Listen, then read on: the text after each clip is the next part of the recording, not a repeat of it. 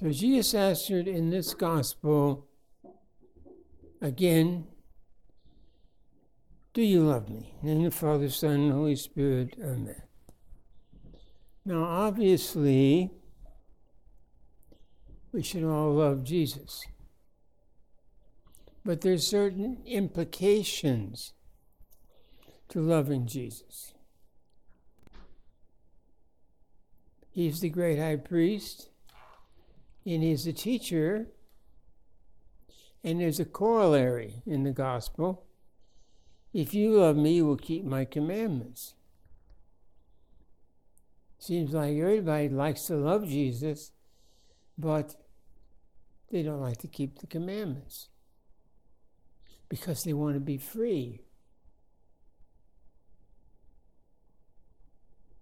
To do immoral things, which are contrary to secrets of sacred scripture. So we find out now in uh, Germany, the hierarchy there had a synod, and uh, they decided that they want to have uh, homosexuality is okay, uh, uh, same-sex marriage is okay, uh, abortion's okay. Well, this is all contrary to the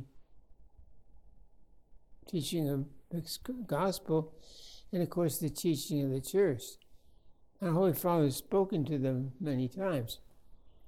It's not the whole German church, but pretty much so. And um, I couldn't really go to such a church. I couldn't go there. It's made it's made very difficult for the German people to figure out which church they go to, which they can't.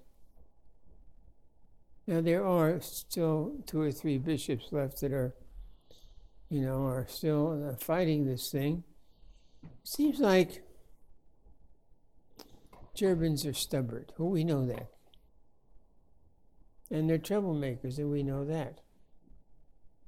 But they should not interfere with the teaching of Jesus Christ in the church and still call themselves Christians.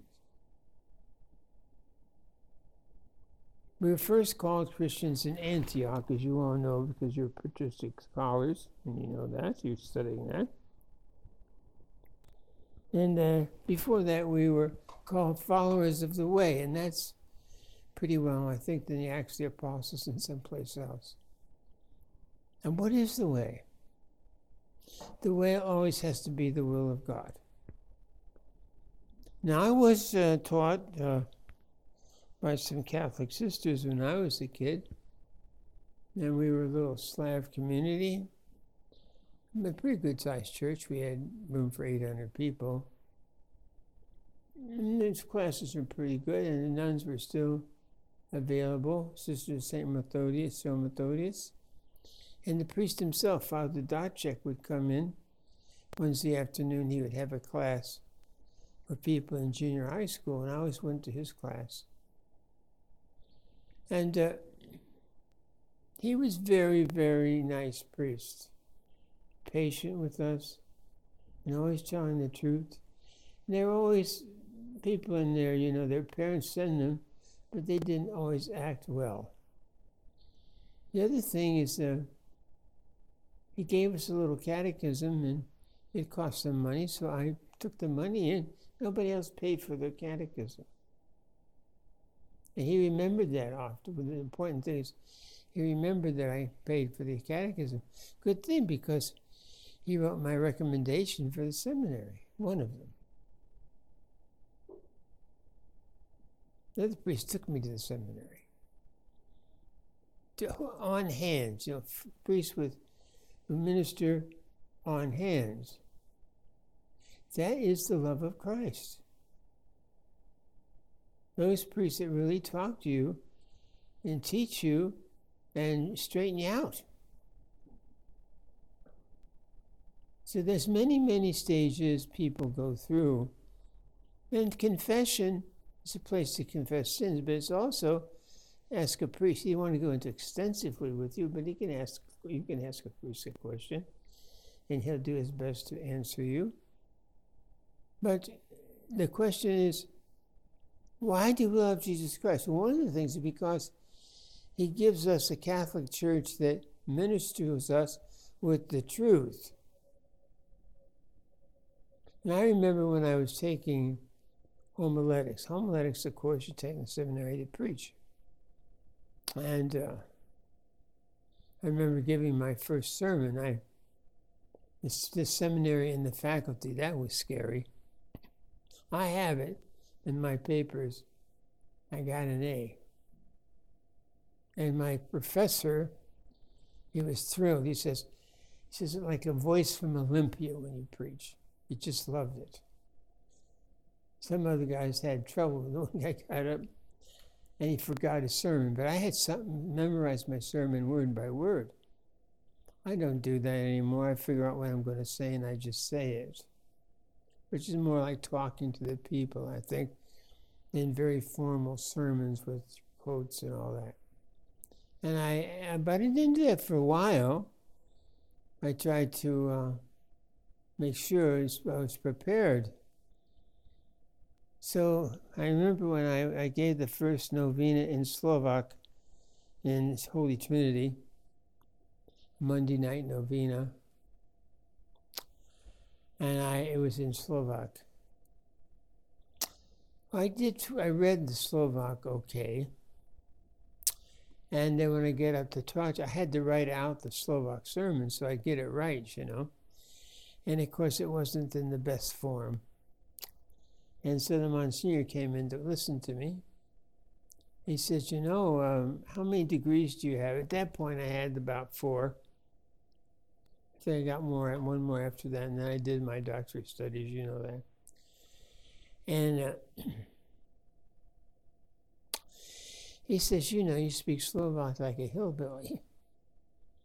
I said, Monsignor, who in the pews out there? Oh, he says hillbillies. I says, yeah, well, they know what I'm saying. They loved it. And he never talked to me about my Slovak again because his Slovak was literal and very perfect, but I doubt the people knew what he was saying. They knew more or less, but he was very, very formal in his pronunciation and things like that. But he wanted to be, he thought the best of our people. All those efforts that priests make to take care of the people is the love of Christ through his priesthood. Same with the monks. You're not being holy for yourself, you're being holy for the church.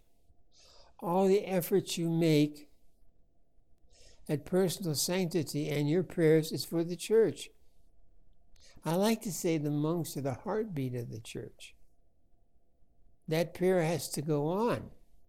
So don't get upset with me when I get on your case.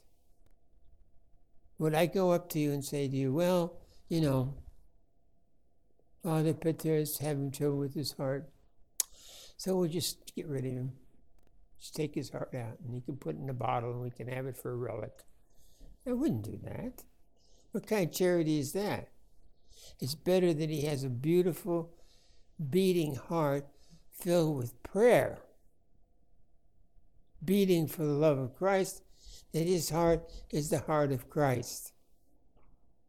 Now, it seems like to me, I read the New Testament every morning, you know that, a couple chapters, in different times when I'm looking for material.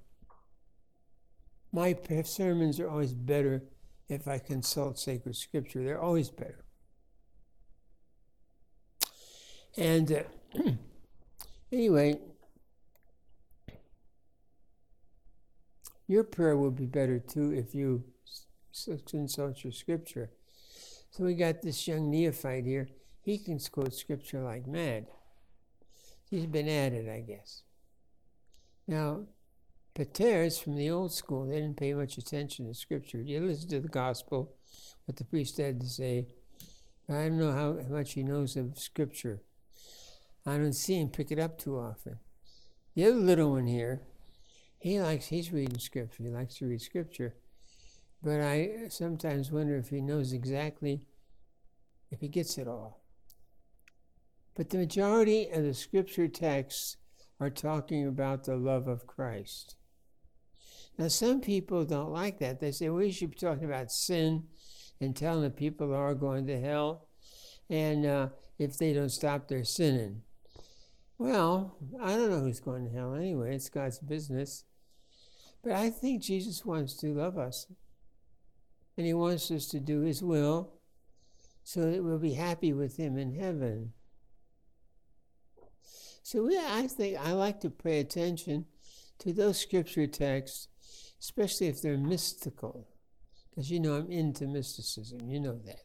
Don't yell at me. I love it. And everything, and now, since I'm sort of into it, I find the different mystical texts very easily. They just, boom, they just pop out at me. I read the Bible for years and didn't notice them. The sacred scripture is the voice of God to us, it's the voice of love. People don't like uh, we Christians. It can't be because we are loving. I don't understand that. But even the early church, as I told you before, before you know, and they were being per- persecuted in the second, third century. People, there were plagues like we have now, and uh, the people would try to take care of the sick pagans, and they still threw them to the lions. They still threw them into the circus. They still thought it was a big sport to watch people suffer. It's contrary to our Christian tradition to allow people to suffer or to enjoy their suffering. We call those people sadists. They're really sad. Their whole heart is sad. They're evil. So when we are Christians, we try to bring the love of Christ to people. And that don't mean like you have to run up there and give them a big smacker, you know. No, no. By your patience especially your patients here in the monastery with your brothers, because they deserve special treatment. Special treatment like people like Elizabeth, that does so much for us. She goes off the beam once in a while. That's okay. We're mature enough to deal with that. Let her go off the beam. We never go off the beam. Of course not. Never me. I gave you, I gave you a big one this morning. You know. I thought. I, but anyway, sometimes things have to be said. But try to say them with intention and, and devotion. And remember, you are the voice of Christ, you are the heartbeat of Christ. And when you meet a Christian, you should recognize that. Recently, I was kind of celebrating with the priest, was very upset. And I could tell, I could feel it. When you people are upset, I know. I don't say anything.